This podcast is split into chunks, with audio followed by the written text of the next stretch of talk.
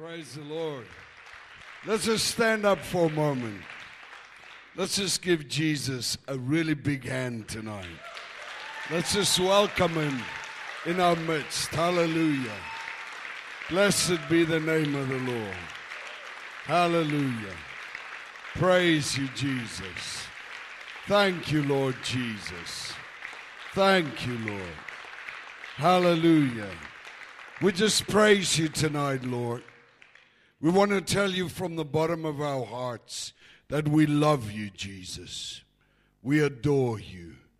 We thank you, Lord, that you are here with us. And that wherever you are, Lord, wonderful miracles happen. So we're expecting miracles in our lives tonight, Lord.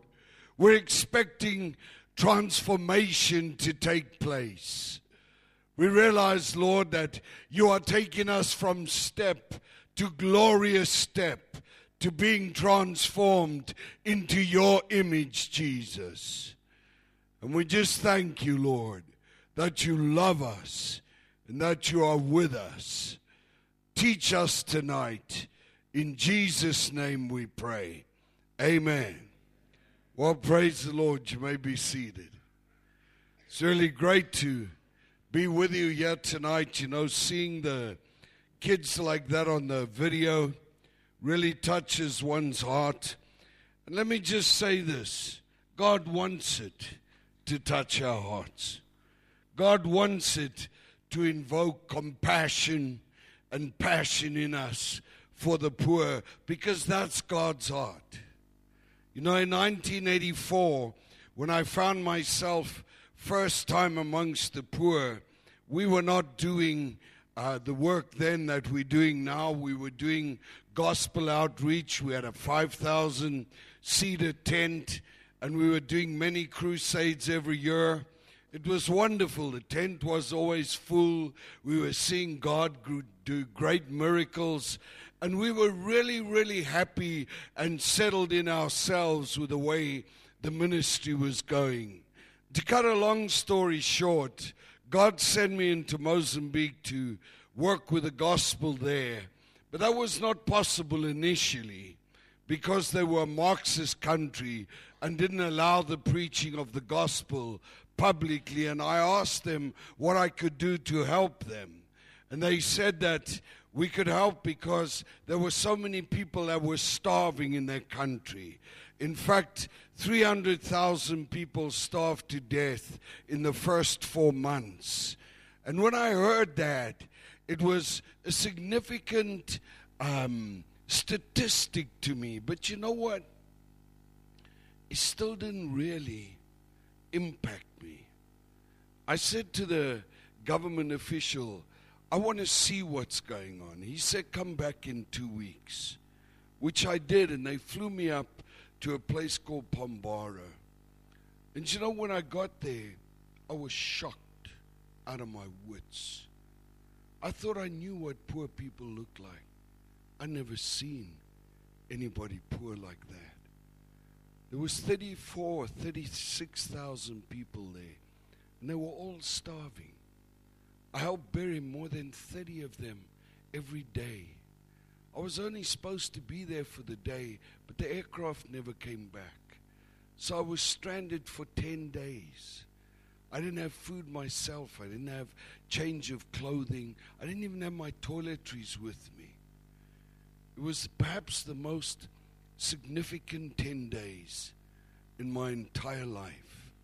Because I want to tell you that as I was confronted by the poor for the first time, really in my life, I could not deny the compassion that welled up in me.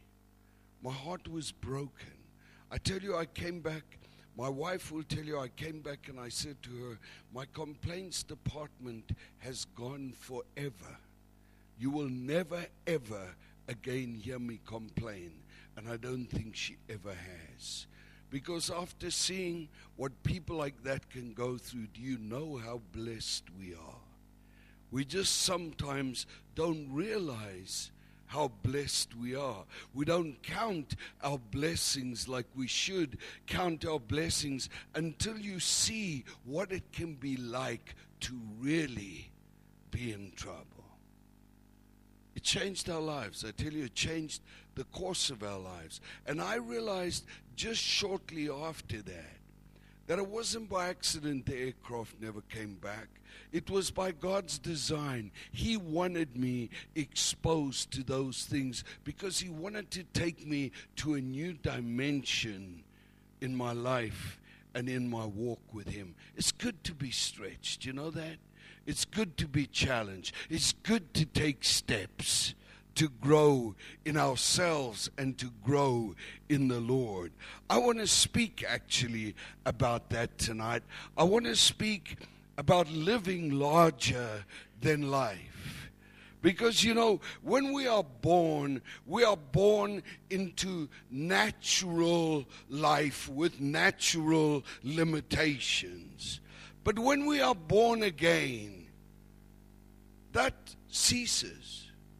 The Bible says clearly that when we are born again, we become the workmanship of God created in Christ Jesus for the purpose of good works. So when we're born again, we're no longer held back by the things that we experience before we have Christ in our lives. That's why Jesus said, I have come that you might have life and have it more abundantly. And you see, a lot of people interpret abundant life as material blessings from God. I want to tell you, God intended for us to live way, way, way above just material blessings. And I realize that fully because before Anne and I were ever born again, we were really wealthy. I'd been very successful at business. We were going to retire when I was 40 years old. Everything was on track. We had a lovely house. We had a Mercedes Benz. I had a Porsche sports car. Everything just seemed to be flowing in the right direction until we received Jesus Jesus in our lives and began to understand what the right direction really is. And here I am, 61 years old now, and I'm working harder than I've ever worked in my entire life, and I'm loving every single moment of it because God has really put real meaning in my life. But I really believe with all my heart that to truly experience life that is larger than natural life, we have to step into the supernatural blessings of God. And you know what? They are there for each and every one of us. There's not one of us who are excluded from the supernatural blessing of God. God didn't bless some of us one way and bless some some of us another way. Yes, there are those of us who are called to do certain things for the Lord.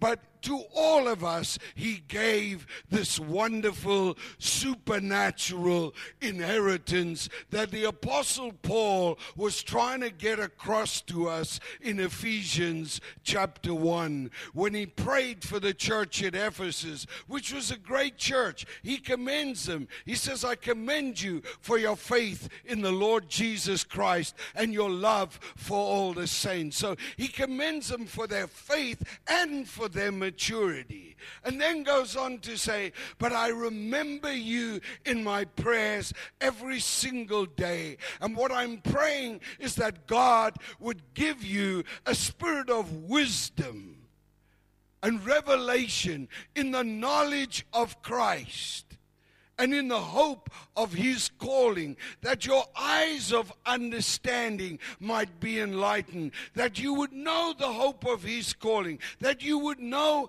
the riches of the glory of Christ's inheritance in the saints. I mean, just listen to that for a moment. The riches of the glory.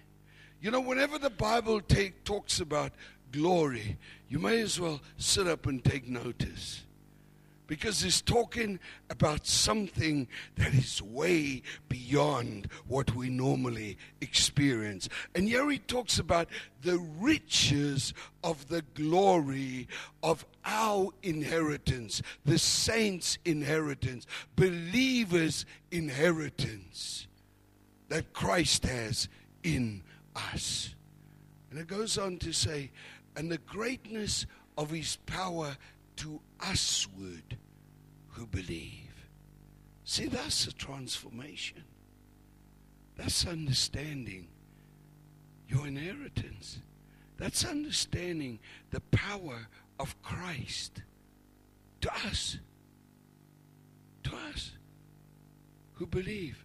Not according, it says, to our power, but according to the working of his mighty power, which he wrought in Christ when he raised him from the dead. I think that's so exciting. And I think, especially when you take that and you look at the promise which God has made us in uh, Genesis in chapter 12, I think it becomes doubly exciting. If you look there with me in Genesis chapter 12, and you read from verse 2, he says, And I will make you a great nation, and I will bless you, and I will make your name great, and you shall be a blessing. And I will bless those who bless you, and I will curse those who curse you. And in you all the families of the earth shall be blessed. And there are many, many people who believe that this promise was made for Israel.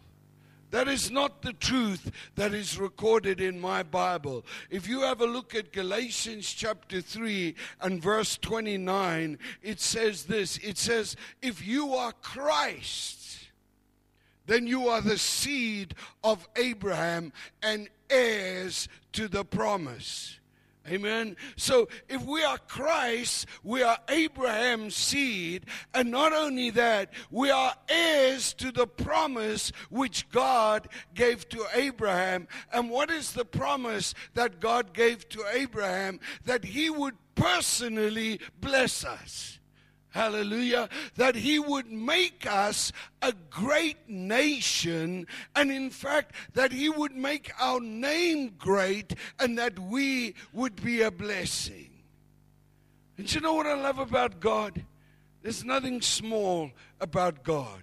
There's nothing small about God's thinking. He goes on to finish off the promise by saying, And every family in the earth will be blessed through you. See, there's absolutely no limitation on God's blessing if we'll understand our purpose if we'll understand our inheritance, if we'll understand the true purpose which God created us for, and which God put us upon this planet for, and which God wants us to move in. God does not want us just to be blessed for us. And you know what? If you just want to be blessed for yourself, you're going to live in a very small portion of the true blessing that God has for you. Yes, God will provide for you. God will always provide for you. The Bible promises that. But if you want to live in the true blessing of God, you have to move beyond yourself and become a blessing. And let me. And let me tell you something tonight. The greater blessing you become, the more you get blessed. God just literally takes you from step to glorious step. I mean, we've experienced that so powerfully in our own lives. We didn't come from a church background, we didn't come from a long line in the ministry. In fact, when we got saved, we didn't even have a Bible in our house. We'd never been to church. We didn't like church. God wasn't really on our agenda. My dad got healed from a heart attack, and that led to our salvation. And that's what brought us into the kingdom of God. But we came into the kingdom of God with not one idea of how the kingdom works or what God really was going to do with our lives. We started really as babies. And when I see what God has done with our lives in His last 25 years, it absolutely amazes me. I often say to Anne, it takes more faith for me to believe what's happened in the past 25 years than to believe for what's coming. It's just been supernatural the way that God has raised us up and the way that God has used us. You say, why? See, a lot of people think it's because God chose you for that task. But I want to tell you tonight what the reality is. From the day that Anne and I got born again, we no longer wanted to hold this thing to ourselves. We wanted to share it.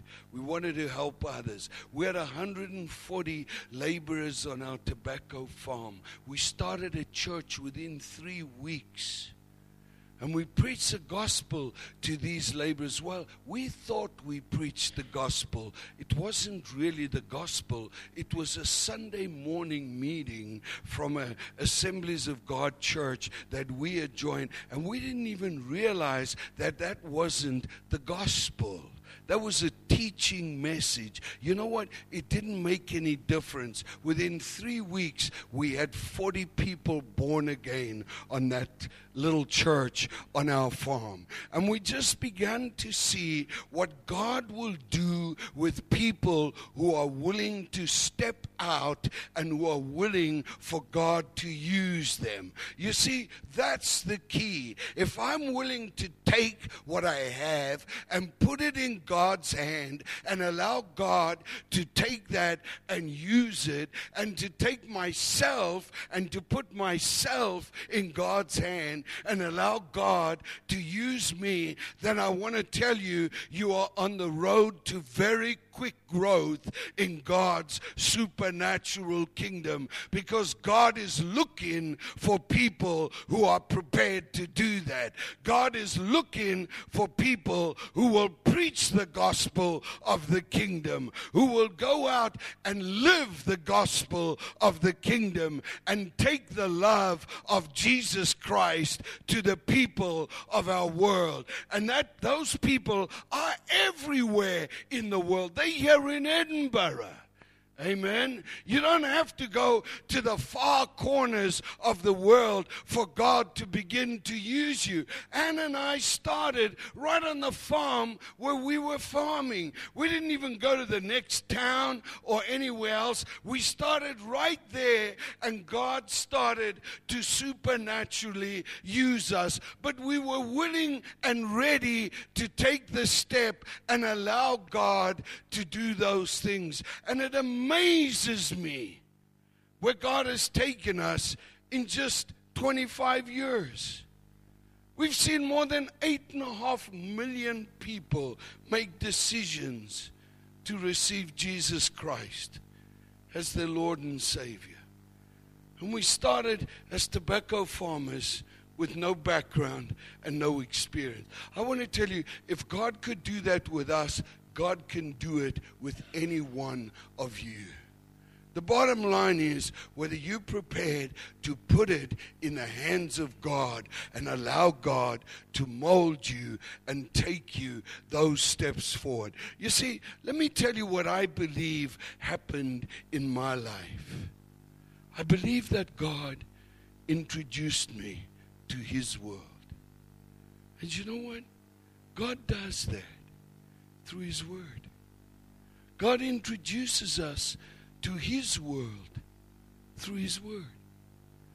You see, for so long, I, the only important thing in my life had been me, had been my family, had been my children.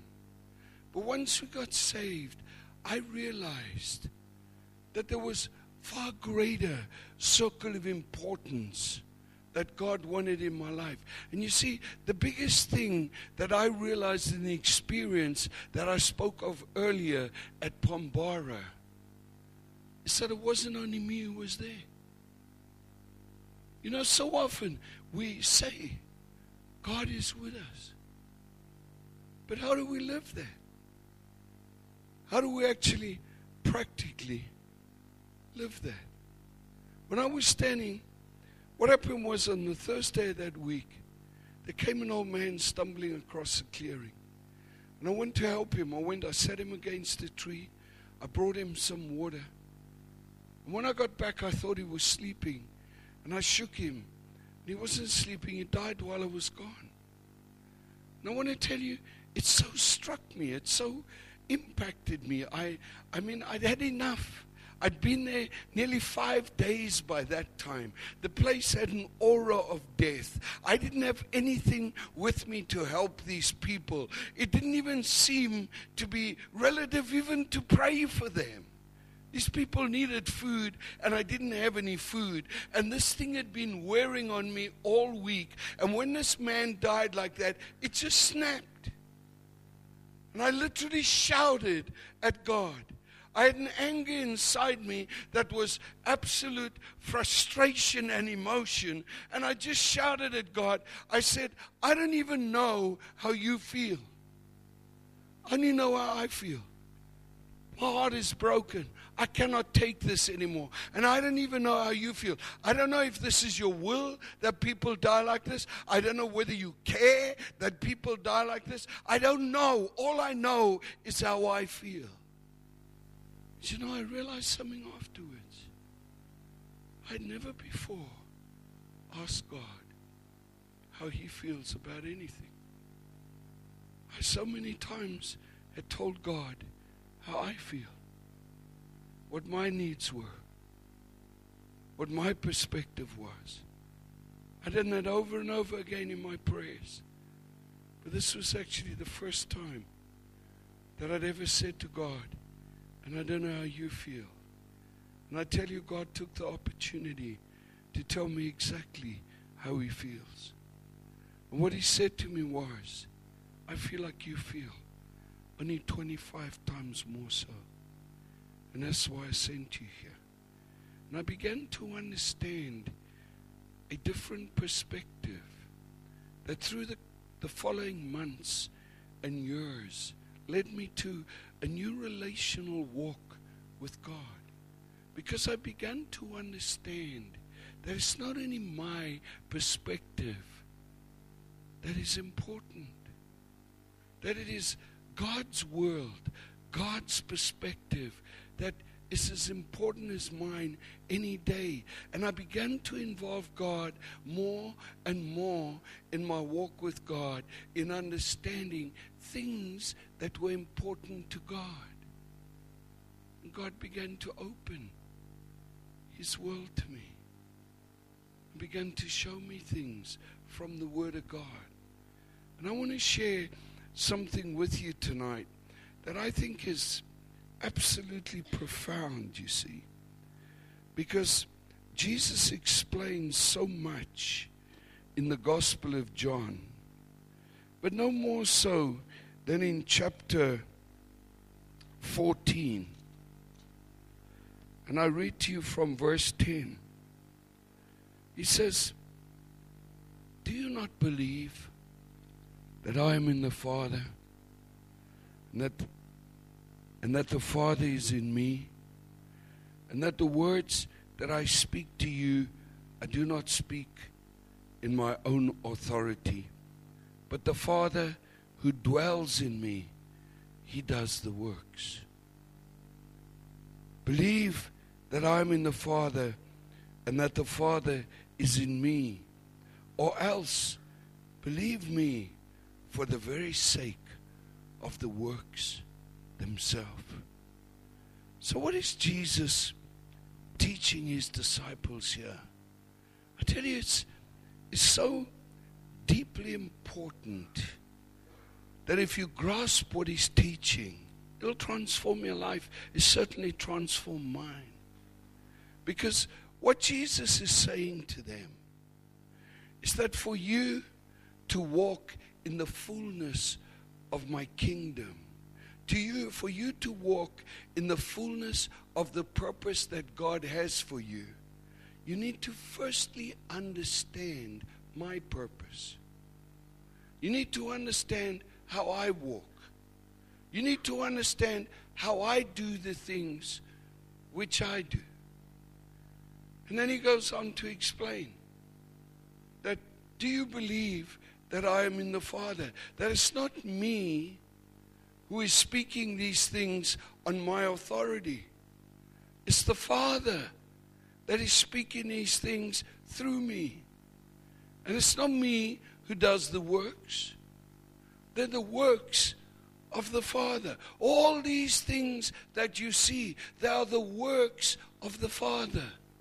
The raising of Lazarus from the dead the opening of the many, many, many blind eyes, the healing of the many, many lepers, the healing of the cripples, everything that Jesus was doing, he's telling his disciples right here as he prepares them, he's telling them, Do you know where these things came from? Do you know how they work? Do you know what is the source of the miracles that you are? Are seeing. They are not my miracles, they are the works of the Father who is in me.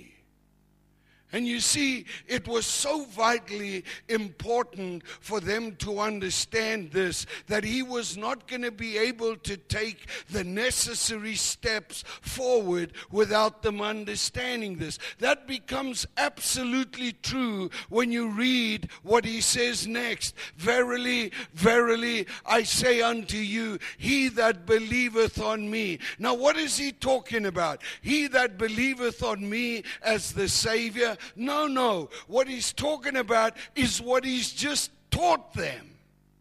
He says, He that believeth on me, he that believeth I'm in the Father and the Father is in me, and that the words I speak, I speak under His authority, and the works I do, I do under His authority. And those of you who can believe in me in this way, the works I do, ye shall do also, and even greater works than these shall ye do, because I go unto my my Father. In other words, I am not going to do these works in your midst anymore because I'm going back to my Father.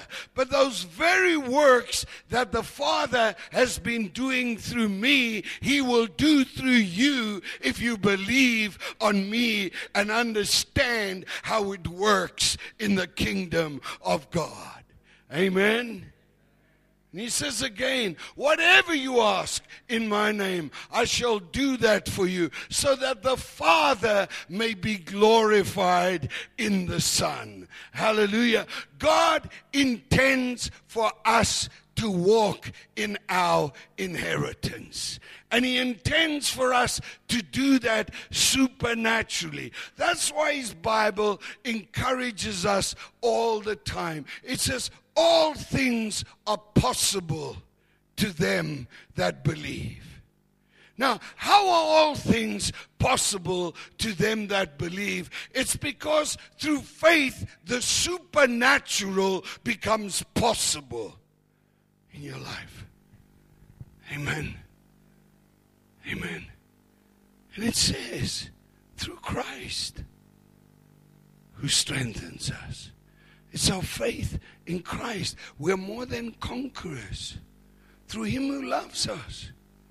Amen. We can live a life that is above normal life. We can live a life that is a blessing to countless others if we will understand the purpose which God has on our lives. If we'll just grasp it, if we'll just grasp what Jesus was teaching his disciples here, we can live a life that becomes an enormous blessing to others.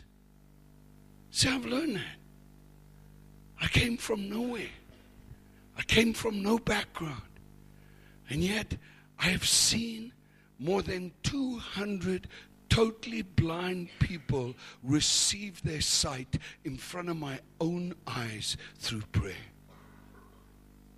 You say that's incredible. You know what? Yes, it is incredible. And yet, it's just the truth of God's word. Whatever you ask in my name, I will do that. You know, I don't know if I mentioned this miracle to you before, I probably have. But it had such a profound impact on my life that it is still imprinted in me as though it happened yesterday, although it happened many years ago. I was in a place called Big Bend in Swaziland. We were still doing our crusades in the tent, and we were doing 14 day crusades at that time. And this woman brought her blind son, eight years old, to the meeting every single night for 14 nights running. And I watched her take this little boy home 13 of those nights, still totally blind. We spoke with her and asked her about her son. And she said that the child had been born totally blind that the child has never been able to distinguish daytime and nighttime. She puts him to sleep when it's nighttime and wakes him up when it's daytime. He cannot distinguish between the two. And then came the last night, and she was there, and she was weeping. And you know what was inside my heart? I know why she's weeping. This is the last night. She want to take her son home. Again, still blind. And I went down to pray for this little boy. I went first to him. And you know, somehow I became curious and I wanted to see what the problem with his eyes were. So I stretched his eyes open to have a look. And to my absolute horror, he didn't have any eyes.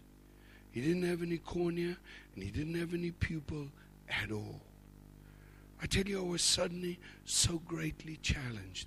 Even though I had already seen the blind see, a child that had no eyes was more of a challenge than perhaps I was ready for right then. And I was about to move on when the Holy Spirit spoke so strongly in my heart and reminded me of this very scripture.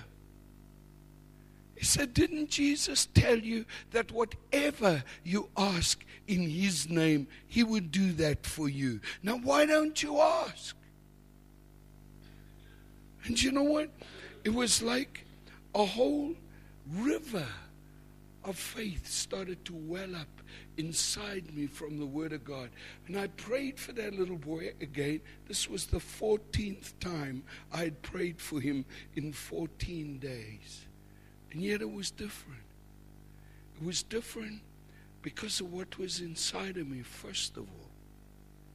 And when I prayed for him, he immediately opened his eyes. And I knew in an instant this child was healed because he now had these big, brown, beautiful eyes. You know, and I said, I,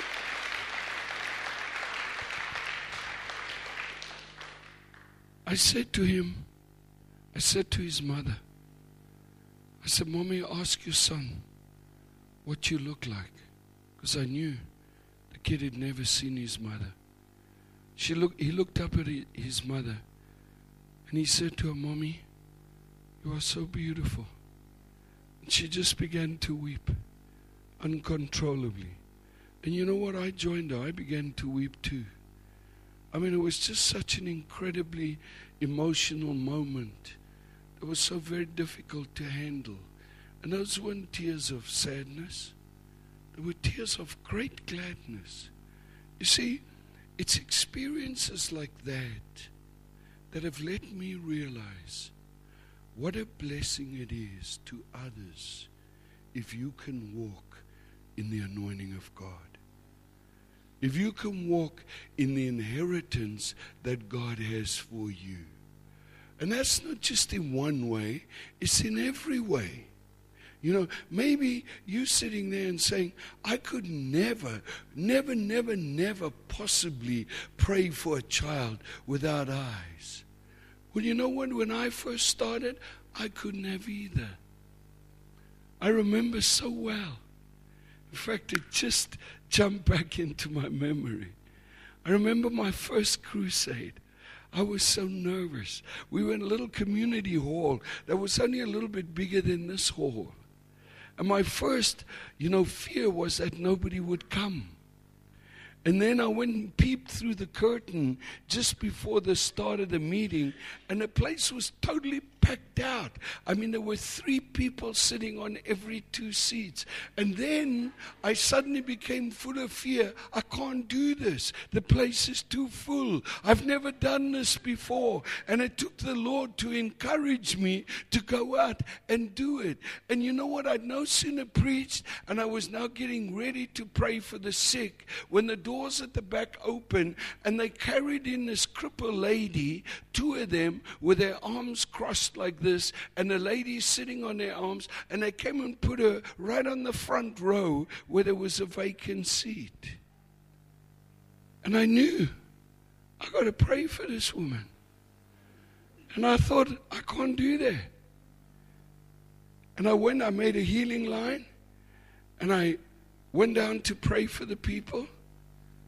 And the Holy Spirit said in my heart, pray for the crippled lady first. I said, I can't do that. It's my first night. I can't do that. I'm sorry, I can't do that. So I didn't do it. So I prayed for the holy healing line. And then we made a second healing line. And the Holy Spirit said to me again, Go to the crippled lady. I said, No, I can't do that. I told you, Lord, I cannot do that. I cannot do it on my first night. It's not possible for me. I did five healing lines, and every time the Lord put it upon my heart to go pray for that crippled lady. And I never did it. Eventually, I was now finished with the healing line, and I went back to get on the platform. And as I walked towards the stairs, the Holy Spirit says so clearly in my heart, Are you going to be disobedient to me? I said, Never, Lord. I will never be disobedient to you. He said, What do you mean never? You've just been disobedient to me five times running. And you know, it suddenly struck me. I mean, for me, this wasn't a disobedience issue. For me, this was an issue of it's my first night. And I don't have faith to pray for a cripple on my first night. Give me a break. Bring those who got a headache or something. So, you know, we don't start where we finish. And I apologized to the Lord. I said, I'm sorry. I will pray for her. And I turned around and I went back. I didn't even walk directly to her. I take a little bit of a roundabout path. I eventually arrived by her, stuck my hand on her head where she was sitting, and said, In the name of Jesus, be healed. And I let go and I walked back towards the platform. And on the way, I said to the Lord, I've now done what you told me to do. And I had not even finished saying that when I heard this commotion behind me, and that woman was running all over the hall, supernaturally healed by God. You know what? I wasn't happy. I was, in fact, very, very ashamed of myself. I ran into the back room where I'd been praying before the meeting and just fell on the floor before the Lord. And I said, Lord, I'm so sorry. I see what you wanted to do. You wanted me to do that before I prayed for anybody else. And I really failed you. And you know what? There are times when we will feel that we failed the Lord because we weren't bold enough. But I want to tell you something tonight. God will always forgive us. God will always take us to the next step if we just put ourselves in His hands to use us. That's the bottom line. All right? It's not who I am, it's not where I came from, it's not what my name is, it's not what my color is, it's not what my nationality is.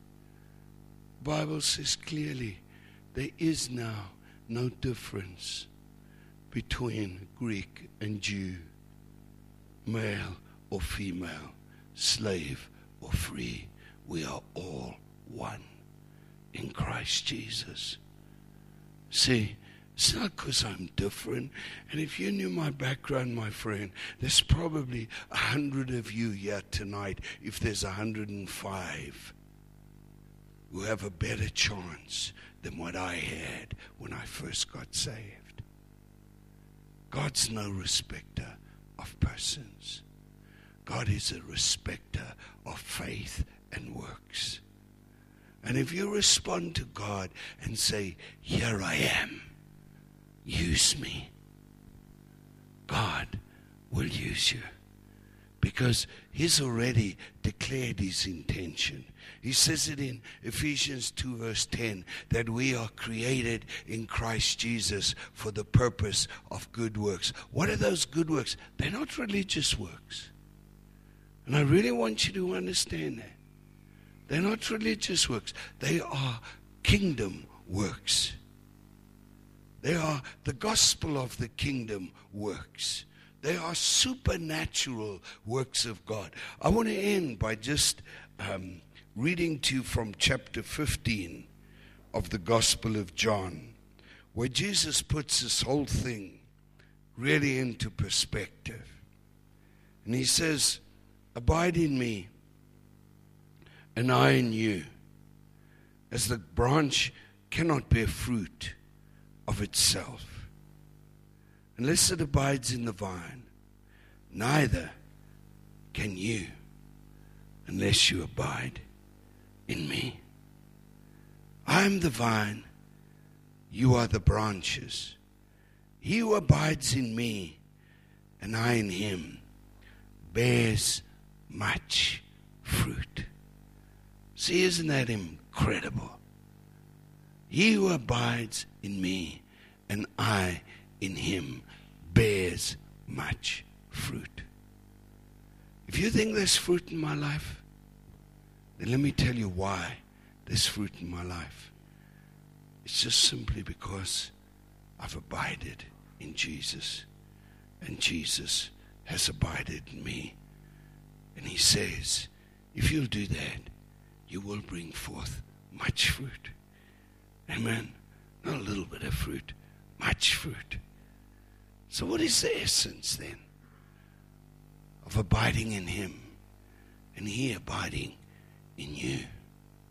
See, let me tell you, the second part of that's guaranteed. When you receive Jesus Christ into your life as your Savior, He abides in you forever. He promises. He says, I will never leave you nor forsake you, even until the ends of the earth. So the day that I'm born again, Jesus Christ abides in my life. And he promises he will stay there. But what is the essence of truth? Of me abiding in him. Does that mean believing in him as my Savior? Is that what it is? To abide in him? No. It's a lot more than that. It's making him Lord. It's making him Lord of my life. It's putting him in control of my life. Somebody said to me just a little while ago, I'm so pleased God called you to what he called you to because I sure wouldn't have liked him to call me to that. And I said, You know what? You are so wrong. When God's in charge of your life, it is such a privilege to do His calling. It is such a privilege to experience the utter joy of fulfilling God's purpose in your life. But first, you need to place Him in that position and place Him as Lord. You see, if I make Jesus Lord of my life, the decisions are not mine any longer. They're His. They're His decisions. And whether I like them or not, they're still His decisions. I've had to place people in the most dangerous places. People, families who work for us with gorgeous little children and put them in a country that's totally war torn, like Mozambique was in 1987. And let them live in a, in a camp that was right on the outskirts of a village that was attacked every two or three months. And know that his wife and his children are right there with him. And I'm his leader. And I've got to be responsible for putting him there. That's not easy. But I want to tell you the only reason I did that is because the Lord instructed us to do that. And it's the only reason I could believe that they'd be fine. And they were fine. We have never lost one of our team members. And boy, they've shot at us. They shot at our truck once on the road to Maputo. They hit it with 17 bullets that went in the cab. And 17 bullets came out the cab, and not one of the four people were hit by one of those bullets. That's miraculous. And we've seen it over and over again. And let me tell you something today. If you place your life truly in the hands of Christ, Christ will care for you. He'll provide for you. He'll enable you. And He'll use you. And you will become a great blessing. But the more I hold back on God, the more I minimize that. Amen. Amen. I'll close tonight with just one little story. It's just a little simple one. I was in a supermarket, and the Lord really put it on my heart. So you see that lady over there by the by the freezers? Go over and pray for her. I said, Lord, I can't do that. I don't even know the woman. How would I say to her, I want to pray for you? How would I even broach the subject? He said, Go pray for her. So I kind of hesitated for at least 20 minutes. But I just felt this pressure building inside me. And eventually I didn't want to be disobedient.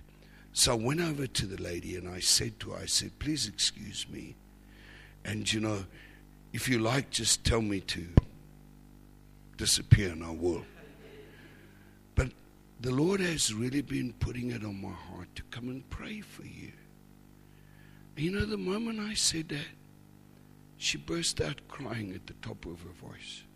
Now, I thought if I go pray for her and she doesn't like that, I'll be embarrassed. I could never have been more embarrassed than standing in front of a strange woman and she is crying absolutely at the top of her voice, and I don't even know how to quieten her down. And eventually, she kind of stopped and she was standing there doing this. And she said to me, You don't understand. She said, I have cancer. I've been told I have cancer. I've been praying for three weeks that God would send somebody to pray for me. And today, God has answered my prayer. And I mean, she was just so ecstatic. And you know, it didn't matter anymore who was looking. It didn't matter that I'd been embarrassed. Nothing mattered anymore because when you suddenly realize that God can use you to be a blessing for others, it kind of takes you into a new realm totally. And you know, that's not only with supernatural miracles, that's with people who just need love who just need encouragement, who need help. That's with people who need food. That's with your neighbor whose husband or whose wife's gone to hospital and they're struggling with the kids. Go help them. That's what's in God's heart. Come do something that you know God is really putting compassion upon your heart. And you will be amazed. Because the next thing you'll know is God will be opening other doors. Amen.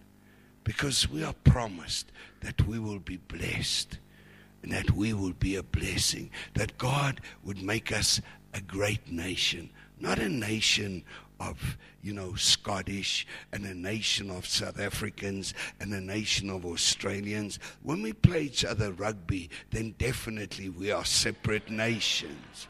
But when we talk about God's blessing, we are one nation. We are a nation under God. And God wants to make us a great blessing. Amen. Let's bow our heads tonight. Thank you, Lord. Lord, there are people in our midst who need you, who need your salvation, who need your healing, who need your blessing, Lord. And I just pray that you will stretch forth your hand in this place, Lord. You're a miracle God. I believe that with you all things are possible, Lord. And I believe that you want to bring miraculous breakthrough in our lives tonight. I believe you want to take us to another dimension tonight. I believe you want us to grasp, Lord, by revelation, that you want us to be a blessing and that you are prepared to bless us to be a blessing. That we won't have to rely on what we have to be a blessing, but that you would bless us, Lord, to be a blessing. And that it would become a revelation to each and every one of us. But firstly, Lord, if there are people here tonight who don't know you, Jesus, who've never experienced you in their lives, who don't know your forgiveness, Lord, and the joy of your forgiveness, who haven't felt the warmth of your wonderful love, Lord, and who don't know the peace of assurance of everlasting life.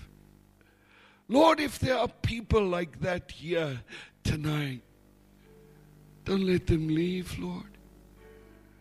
Don't let them leave without knowing you, Jesus.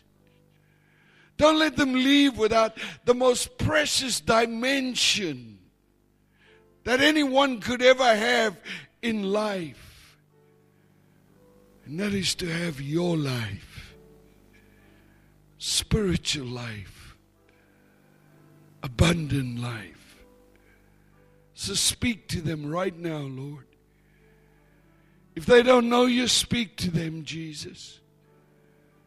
Convict them in their hearts, Lord, that they might come to you tonight, that they might open their hearts and invite you in, Jesus, to welcome you, to experience you, Lord. If that's you tonight, if you've never received Jesus Christ as your Lord and Savior, if you know right now, Lord, I don't know you. And there's a desire in your heart tonight to receive Jesus, to know Him, to know His forgiveness, to know His love, then I want to pray for you right now. I want to lead you to the Lord Jesus Christ. And all that I ask is that you'll just respond and show me, yes, brother, that's me. That's me. I want you to pray for me. I want to receive Jesus Christ as my Savior tonight. Please, don't leave here tonight without a Savior in your life. Don't leave here tonight without God's forgiveness. This is your moment. God brought you here for this moment. Don't deny it. Don't let it slip by without taking that opportunity. I thank God that I took the opportunity when I realized it, and it's changed my life. Amen.